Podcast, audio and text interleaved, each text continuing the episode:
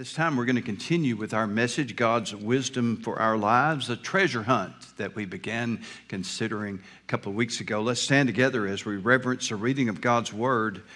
Proverbs chapter 2 and verse 1.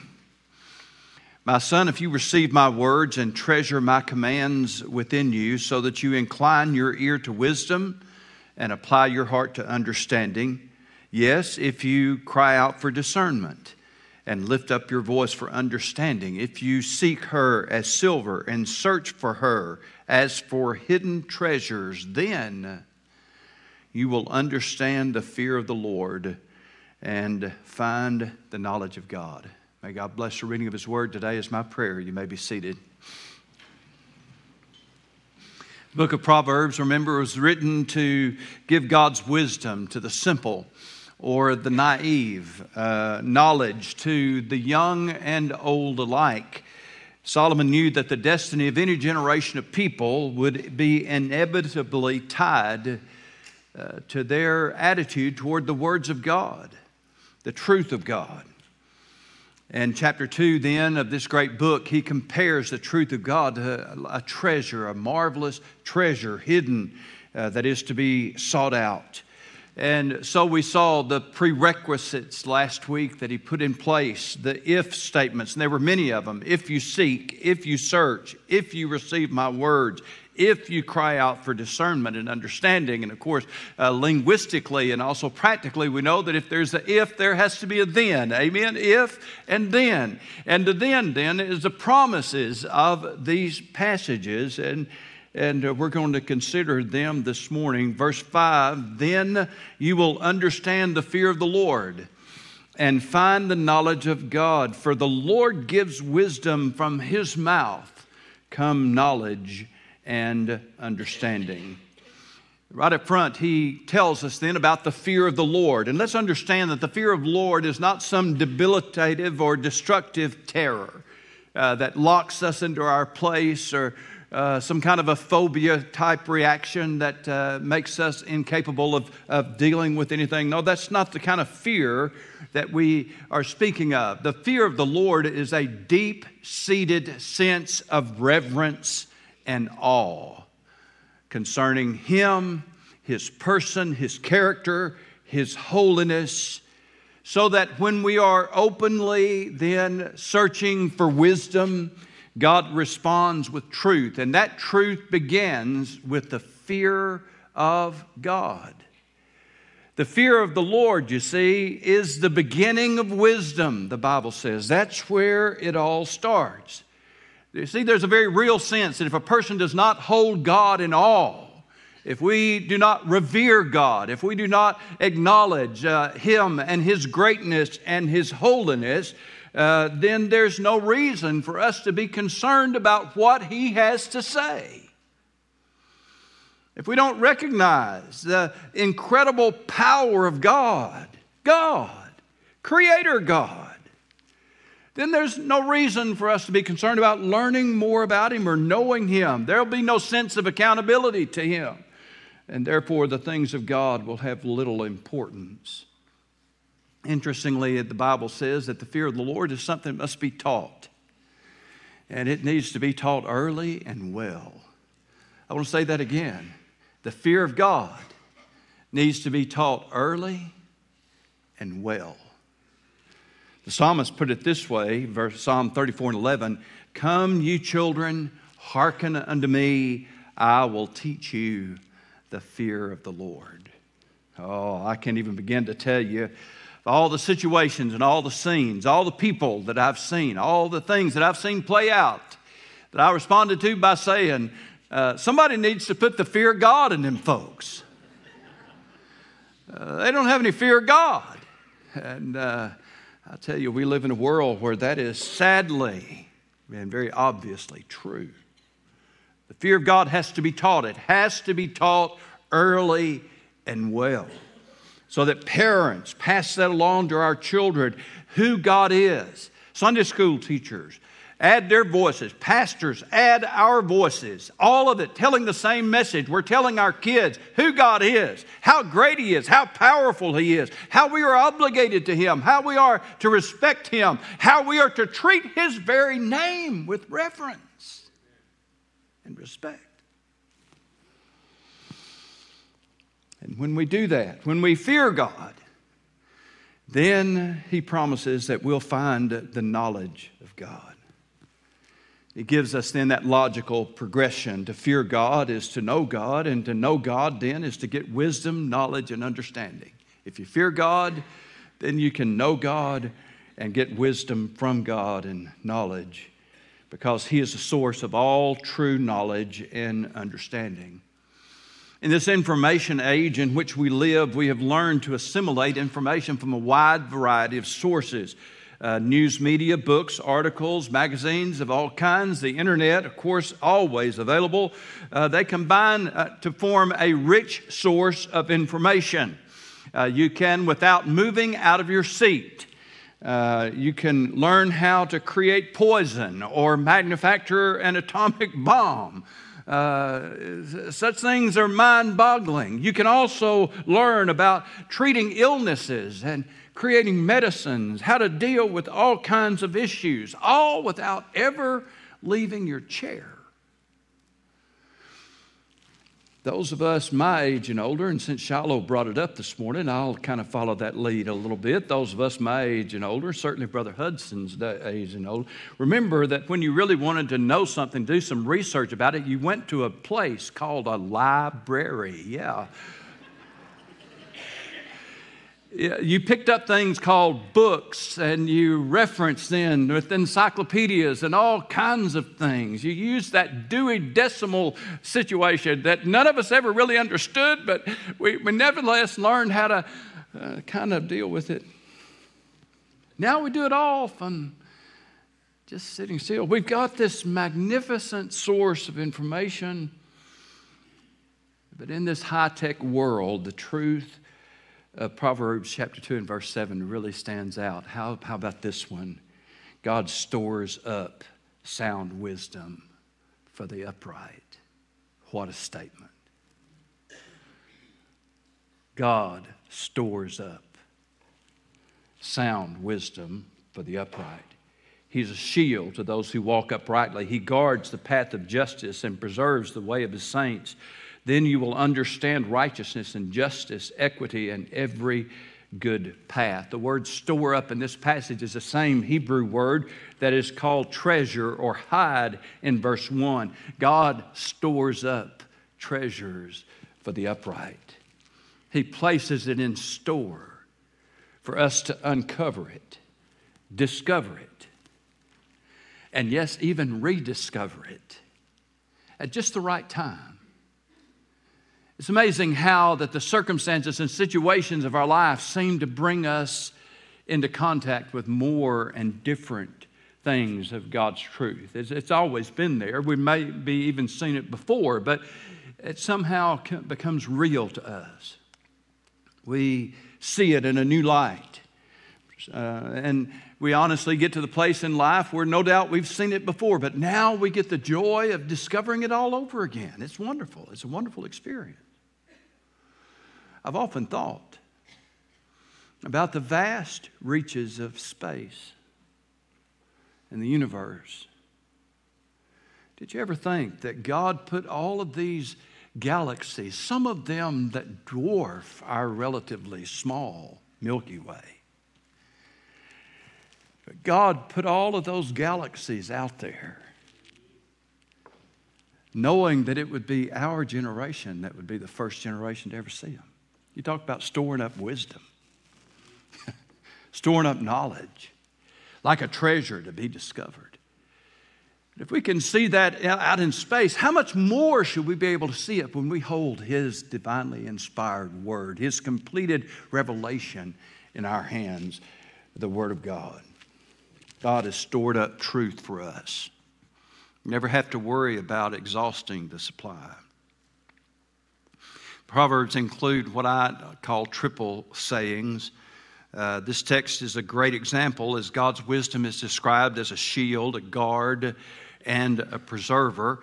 Uh, that tells us then that God is on the side of righteousness, justice, and equity or fairness.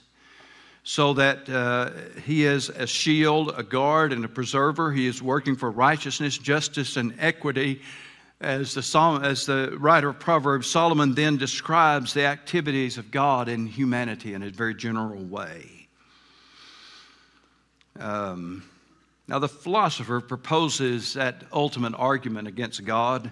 If God is all powerful, then that means he can prevent evil from happening. And if he has the power to prevent evil from happening and he doesn't, then God must not be good. So either God isn't good, he's all powerful, but he's not good, or uh, God is good, but He's not all powerful. And the philosophers are real proud of that argument. They've been using it for a long time to deceive the simple and the naive. I like what C.S. Lewis said so long ago. Uh, he says that if God gives people the ability to make choices, or what we call free will, then God does not at the same time withhold from people the ability to make choices. If He gives us the ability to make choices, He doesn't, though He is omnipotent, He doesn't at the same time restrain us from making those choices. I've said it before God created people, not puppets. Much of the evil thing, the evil that happens in this world, comes from Satan and his minions, but a lot of it comes from fallen mankind and bad choices and decisions that are made. These things are working together and even orchestrated so that the Bible speaks of them all as the mystery of iniquity that is working in our world and headed inexorably toward the appearance of the one the Bible calls the man of sin, uh, very strategically. The man of sin and his kingdom of evil uh, that is coming. And against all of this, we can simply provide the words of Paul in Romans chapter 5 and verse 8 when he said that God commends, and the word there means prove. God proved, God commends his love toward us, and that while we were yet sinners, Christ died for us. You see, the ultimate answer of God toward the evil in the world is the cross of Jesus Christ. And if you don't understand that, you don't understand God. We understand God because we understand the cross. We understand who He is. We understand His character and nature and His love for us. We might well look at the evil in the world and question whether God is a loving God, but we cannot look at the cross and question whether God loves us. He does. And He's proved it to us. So, Proverbs chapter 2 and verse 10 then talks about how that wisdom enters into our hearts and knowledge becomes pleasant to our soul. Discretion will preserve you, understanding will keep you. As it creates, uh, as knowledge, the knowledge of God then comes into our heart, we have the promise that it will create a very pleasant and satisfying ministry for the soul. Remember, Jesus said, Man shall not live by bread alone, but by every word that proceedeth out of the mouth of God. We not only need physical food, we need spiritual food. And we've all experienced in this holiday season how satisfying it is uh, to have really good physical food. But you know, spiritual food does the same thing for us. And even better, it satisfies the soul. The soul. Knowledge is pleasant to our soul, and it creates then what the Bible calls discretion. Uh, some of you will like this a lot. That refers to careful planning. Careful planning and moving then while exercising great care. Uh, also comes with the word discretion. It's slightly different in the, in the sense that it uh, comes to listening then perceptively. A person uh, who plans carefully and listens uh, perceptively is a compassionate and caring and empathetic person, so that the wisdom of God then creates that enviable situation where we speak carefully, we do uh, conduct ourselves carefully. Uh, we're not careless, we're not fleeting. We try to say the right thing at the right time. God's wisdom has a remarkable way of doing that for us. What a promise. Along with these promises, then comes warnings. I call it a warning because even, even though it's a warning, folk, it still contains a promise in verse 12 because part of the things that wisdom does, it says, is to deliver you from the way of evil, from the man who speaks perverse things, from those who leave the paths of righteousness to walk in the ways of darkness, who rejoice in doing evil and delight in the perversity of the wicked, whose ways are crooked and who are devious in their paths. And so, another one of those trilogies, a, triple sayings found in this passage is wisdom is said to preserve, keep, and deliver us. That spreads out in a variety of directions as it is delivering us then from evil men. And that's the first warning. Evil men are in the world. These evil men are characterized, first of all, by the way that they live. Uh, they are in the way of evil. It's a person who is bent towards sin and has embraced a sinful lifestyle. They're hardened to it. They don't even see it anymore as being sinful or wrong. They've grown acclimated to it.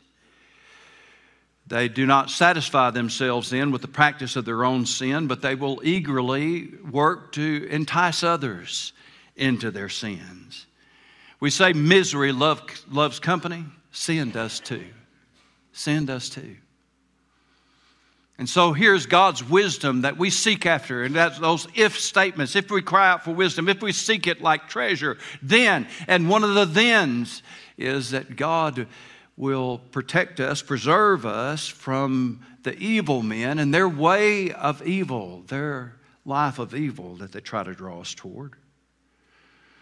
Then there's the man who speaks perverse things. I like this in the old King James because it's the word froward, not forward, fro word, F R O W A R D. Uh, those of you who are familiar with old woodworking practices knows what a what a froe is. It uh, was something that was used to divide and make shingles and other things. So uh, a froward person was a very divisive person, person who loves to create drama. Perhaps you've known a few folks over the course of your life uh, that just seem like they could create a fight in an empty room. I mean, they're, and they're not happy. They're, they're not happy unless they're stirring up drama. And wherever you find them, it doesn't matter if it's in the workplace or in a classroom or in school it, it, just seems like everywhere you go in life, you'll run into these people, and God help us. Yes, sometimes they do land in the church. That's why the Bible says in Romans 16 and 17, mark them which cause divisions and offenses, contrary to the doctrine which you have learned, and avoid them. Stay away from them. Uh, folks, we don't have to get drawn into the drama. We can just choose not to participate. The Bible tells us avoid them. No. Have you heard about such and such? No. And then to walk away. Try it sometimes. I promise you, it works. So, uh, God's wisdom then will deliver us from, from the evil men with their ways of evil that they're trying to draw us into, with the evil men who speak perverse things. They're divisive and, and, and just filled with drama. One of the way that he characterizes them as being those who have left the paths of righteousness and they walk in the ways of darkness. Uh, what an apt description that is a mind darkened by sin. First of all, the sin darkened mind rejoices in evil. That tells us that they like sin, they love it. Uh, the sin darkened mind then delights in division. Why do they stir up so much drama? Because they like it, they love it. Sin darkened mind is crooked and devious. They have no regard for truth. They find themselves incapable of telling the truth. They are not honest, uh, they are dishonest. And we might think that such people are obvious to everybody, but they're not. They're not. You might think that God's people could always see right through folks like that. We don't.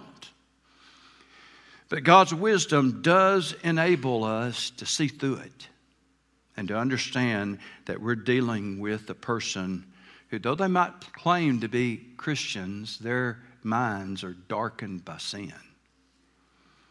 And if they're truly saved, their testimony has been repossessed by the devil.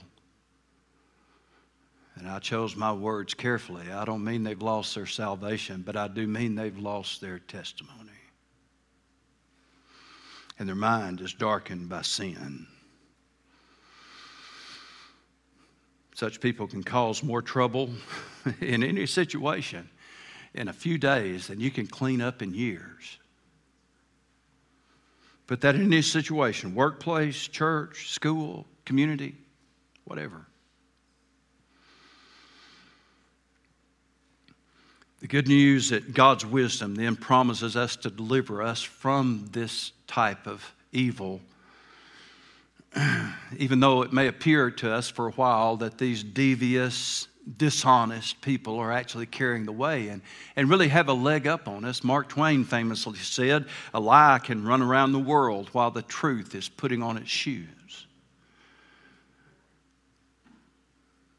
And I would agree with that, but I would respond to Twain's satire by saying that when the truth finally does get laced up, it tends to arrive with devastating authority. Truth has a way of winning out in the end. So we had then this warning about evil men and their, and their darkness and their dishonesty and their deviousness and how that God's wisdom will deliver you from them so that you don't follow them in their ways of darkness and get sucked in to all the things they're trying to do. Evil men. But then there's also a passage about evil women. After all, evil is not gender exclusive. There's not just bad men, there are bad women too. Verse 16 to deliver you from the immoral woman, from the seductress who flatters with her words, who forsakes, who forsakes the companion of her youth and forgets the covenant of her God. For her house leads down to death, and her paths to the dead. None who go to her return, nor do they regain the paths of life. So that we have this promise then that wisdom will deliver us from the man with the sin darkened mind.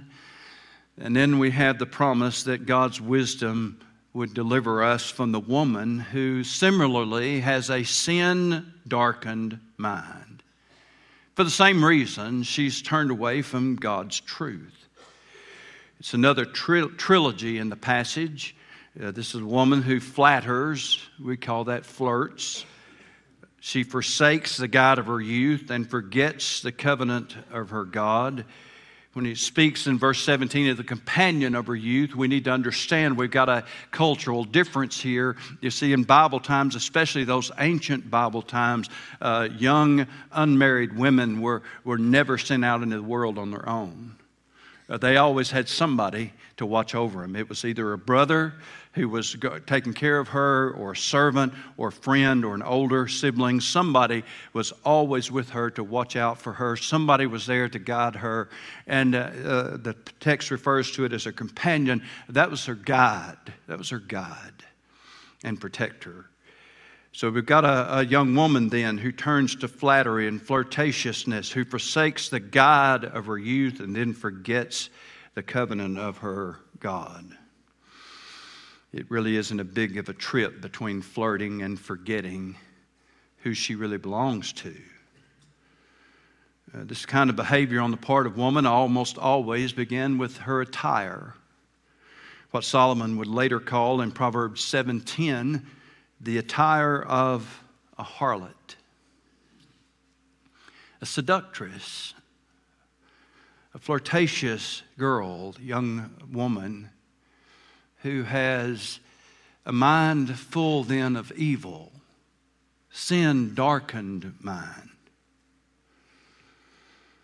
And Solomon knew that as his sons needed deliverance from evil men, they too would need deliverance from evil women. I know what you're thinking. Uh, Solomon should have listened to himself.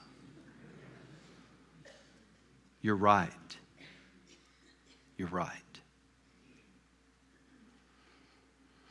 but it doesn't change the truth of what he said. If anything, it underscores it. If even the man who wrote these warnings could fall victim, and he did, and not just slightly, but catastrophically, and he did, then that means that any of us are vulnerable.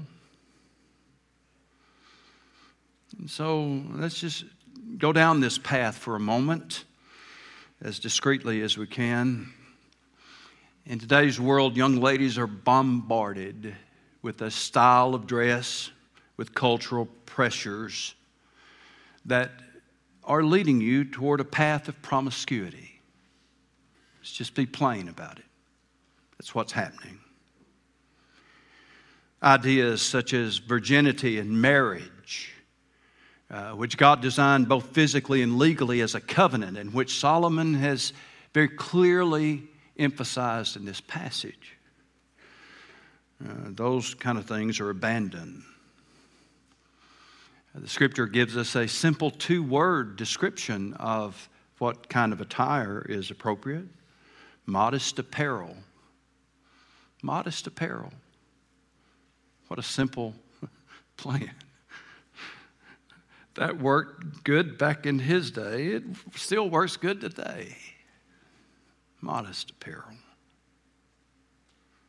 Solomon gives a strong warning to his sons.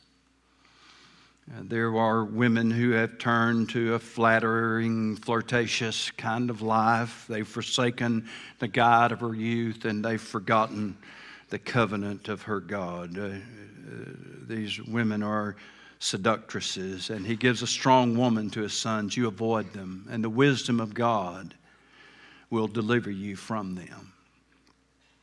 A woman, after all, who's forgotten her responsibilities to God will not think much of her responsibilities to her husband either. And in fact, she'll never understand her responsibilities to her husband if she doesn't see herself, first of all, as belonging to God. And so he concludes then in Proverbs chapter 2, verse 20. So you may walk in the way of goodness and keep to the paths of righteousness. For the upright will dwell in the land, and the blameless will remain in it. But the wicked will be cut off from the earth, and the unfaithful will be uprooted from it. So that the path then of those with sin darkened minds then is contrasted with a, a simple way, the way of goodness. If there's a way of evil, and there is, a way traveled by those with sin darkened mind, and there is, then there is a way of goodness. Thank God there is a way of goodness. Youth will be forever tempted with the allure of a sinful lifestyle, a sin that offers all of the pleasures and disguises all of the pain. In our modern high tech world, sin offers all kinds of ways of dealing with its consequences uh, drugs to numb the pain, or alcohol to take care of our conscience, uh, and then more as we go along to take care of the guilt. Sin offers protection and, and, and treatment to deal with STDs and abortions to take care of a pregnancy and a permissive mindset to take away the shame and disgrace of a promiscuous lifestyle of the evil way. We so often look at the way of dishonesty and uh, with, with the way of, of, of, doing business and conducting ourselves where lies uh, become the, the, the, coin of the realm, if you will. And it seems like sometimes that, that people who are going that way, it may seem the girl, well, well, it's the girls like that that get the guys. Or, or, or the guys that, that look at that and say, well, well, everybody's doing it these days. And, that it may just seem like that this is a path to follow because everybody is going that way. And the dishonest people are the ones who are making all the money and, and doing everything. It may seem to us sometimes. That's why the, the psalmist wrote to us about not fretting ourselves over evildoers. Uh, we don't need to wring our hands over the workers of iniquity because he said they'll soon be cut off. But in contrast to that, we have this great passage by good people stand the test of time. Nothing has ever been created, you see, to take away the long term emotional and even eternal consequences of that sin darkened mind and the way of evil. But I'm here to tell you some good news this morning. There is a way out, and that is the cross of Jesus Christ. You may have been sucked into that life. You may have been sucked into it before you even knew that it was such a thing. You may have turned away from God's truth, but like the prodigal son, you'll find out if you'll return to the Father, he'll wait for he's waiting for you with open arms. God is always ready, willing and able. Oh, if we repent, if we return unto God, then God can deal with those long-term emotional and yes, the eternal consequences of sin. But good people, the way of goodness stands the test. The blessings that are obtained by this good life are both intrinsic and extrinsic. They are intrinsic in the way that it makes us feel. It's good to be able to look at that guy in the mirror at night after a long day of doing business and say, you know, I did it right. They will look down at a long list of customers and say, you know, I treated them all fairly. I didn't beat anybody. I didn't lie to get ahead. I've done it right. To look in our relationships and say, I've, I've stayed away from the evil. I, I didn't get drawn in uh, to that, that lifestyle so prevalent in our world today. I didn't get turned into that. And though we'd all admit, no, I hadn't been perfect, all have sinned, all have come short of the glory of God, yet we've recognized when we've messed up, we've confessed it to God. He's picked us back up, got us going again. We never lose sight of that way of righteousness and that way of goodness. That way is the way that lasts. The wicked will be cut off yeah. And if they remain in that wickedness, that separation from God will be eternal. But it doesn't have to be. I hope today, if you've not received Christ as your Savior, that you will.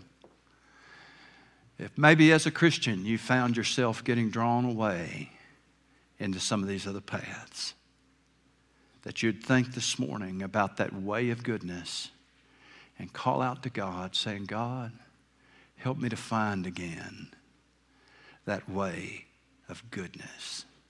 Set it before me. Set my feet upon a rock. God, you promised to do that. Give me stable again. Give me back on my feet, on your truth again. God promised us He'd do it, and He will. Let's stand together, please.